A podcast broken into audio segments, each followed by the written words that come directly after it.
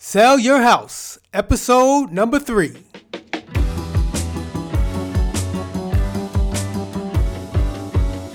Welcome to Sell Your House. This is the show where we talk about everything related to selling a home. So, whether you're a newbie or an experienced pro, there are things that we can all learn in order to get top dollar for our houses. My name is Cliff Holmes. I am from the Holmes Property Firm where we help people find solutions to challenging real estate situations. On today's show, we're going to be talking about short sales. Has the value of your home decreased? Well, this strategy that we're going to talk about is something you might want to implement. So let's buckle up and get on with the show. So I have a couple questions. So just something for you to think about to kind of let roll around in your mind. Are you upside down on your mortgage? And for those of you who don't know what upside down is, it means do you owe more on your house than it's worth? If that's you, then yes, you are upside down on your mortgage. Are you struggling to sell your house because you can't pay your mortgage off? If you fall into one of these categories, then you might want to consider a short sale. Now, a short sale is when the mortgage is sold short of what is still owed on the property. So, for instance, let's say you uh, owe your, your lender $250,000 for your home, but you get the lender to agree to let you sell the home for $200,000, and in many cases, the lender will forgive the rest of the difference. That is a short sale. You owe one amount, but you sell it for a lot less. And like I said, in most cases, the lender will forgive the difference. Now, in this case, the bank does take a loss. And you, as the seller, will walk away with virtually nothing. And most times, when people sell a house, they will make a profit anywhere from, you know, $5,000, $20,000, what have you. It, it could be any amount. However, in the case of a short sale, you as the seller don't make a profit. You walk away with nothing, the bank takes a loss, and you all move on. To qualify for a short sale, there's a couple things that, couple criteria you will need to meet. Now, you don't have to be behind on the mortgage. Um, you could be in default or soon to be in default, but you don't always have to be behind. What you do need to do is you have to be able to show that the house can't be sold for what you owe on your loan. Now, this can be done pretty easily. You can go on any number of different sites and, and, you can see the homes that have been recently sold in your area and you can see what they've been sold for. And if what you still owe is le- is um, more, excuse me, than what those homes have sold for, then you know that your property is not worth. You know you have a better understanding of what your property is worth and then uh, you at this point can pretty much realize that you, know, you owe more than what this property is worth, and you you may want to consider other options. If the seller has fallen on hard times, they may be eligible for a short sale. So, if you have a divorce or a medical emergency, bankruptcy, or God forbid a death, um, those are things that could allow you to qualify for a short sale but in these cases, you're going to need to submit a hardship letter explaining what has happened and how, it, how it's affected you. One of the things people always want to know of is will a short sale impact their credit score? And yes and no. I know that's not the, the greatest answer, but yes and no is really the answer. So it really depends on the lender. So if the lender considers the loan paid satisfactorily, then it won't affect your score. So you talk to the lender, they say loan is paid, we're good, won't affect your score. Now, if the lender reports the sale as settled or less than the full amount due, it will negatively affect your score. So, this is why it's really important to check with your lender to determine how they report short sales to the credit bureaus because this will help you make a decision as to whether or not this is something you want to pursue. Now, in some cases, you may still want to pursue it anyway, regardless of credit score or how it would affect your credit score. But you definitely want to know this be, before you do it because some lenders will report it as paid satisfactorily, and some will, some of them will report it for less than the full amount due. So you definitely want to be mindful of that. A lender has a number, any number of different reasons as to why they would accept a short sale because you know this lender is now taking less than what they originally agreed upon with the loan. But when it, it comes down to that, lenders don't like foreclosure.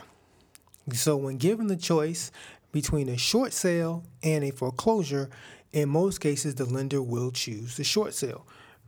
And it really depends on the state and the state laws as to the lender's overall opinion of foreclosure. But in general, lenders aren't crazy about foreclosures. And it comes down to money. They don't want to waste the time and the money and the resources that it takes going through the foreclosure process. So for the lender, they would be much more adept and much more welcoming of a short sale than they would a foreclosure. So given the two choices, the lender is going to choose the short sale probably almost every time. Now, for the buyer and for the seller, short sales have two different perspectives. If if you're a buyer, here's something that the buyer would be thinking about. So the buyer would produce or the buyer would engage in a short sale for one a few good reasons, but one being because they get a property that they may really want. So a buyer is willing to go through the short sale process because they really want this property. It could be because the way the home is designed, could be because the location, any number of factors, but the buyer may be willing to endure the short sale process because they really want that property. And when I say endure, I say that because a short sale could take up to 3 to 8 months, if not more. So you know, you have to have a buyer who's really into it. This is not the kind of person who, you know, needs to be in a home in the next 30 days. If, that's uh, the kind of person you encounter, then a short sale is not for them and they should really find other options. But if you're willing to kind of endure those three to eight months, then they could potentially get a property that they really want. Another thing that the buyer is going to really have to be uh, aware of is that the value of the property may decrease from the time they make an offer and the time the lender agrees to the offer. So the buyer may make an offer in January and then the lender may not accept it until June. During the course of that time, the property value could decrease for any number of different factors. So the buyer engages in this process and they need to understand that. Now, as the seller, your benefit is that, of course, you get out of a tough situation and whatever uh, reason that you have to engage in a short sale, you get out of it. But you also get to just sell your property as is. And for anyone who sold a home, they know that sometimes the, just the whole home selling process can kind of be really stressful. You, repairs you have to make and and you know all this other kind of stuff. So you you avoid all that. You get to in essence kind of walk away from your home. Of course you're going to pack your stuff up and do all that but you you kind of just get to walk away from your house. And you don't have to worry about making repairs and doing staging and all this other kind of stuff. So as a seller that's really aside from again getting out of a situation that is really tough for any number of different reasons you you get to walk away from your property and you just sell it as it is.